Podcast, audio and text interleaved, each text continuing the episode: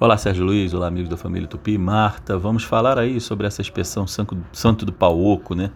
Todo mundo sabe santo do pauoco é aquela pessoa que gosta de mentir, né? Que se finge ser uma pessoa legalzinha, boazinha, mas no fundo ela é mentirosa, ela comete fraudes, né? Ela é aquela famosa 171, né? Então, isso daí vem, né? Claro, às vezes há divergências, né? Sobre a história que criou isso aí. Mas a, aquela que é mais aceita, né, e é mais divulgada, ela vem ali do século 17, 18, ainda tinha aquele período colonial de, de muita exploração de ouro aqui no Brasil, né? Então o pessoal de Portugal que vinha para cá explorava e quando voltava eles queriam ali levar alguma coisa extra, né, sem pagar o que chama de quinto, né, que era aquele imposto de 20% cobrado pelo, pela coroa portuguesa. Então eles colocavam, faziam um santo, né?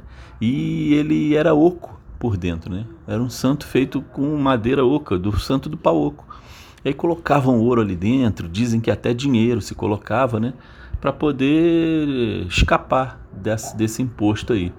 Então o santo do pau oco é aquele que era fingidinho e por dentro tem coisas escondidas, né? Ah, vem dessa época, dessa história desses acontecimentos aí, tá bom?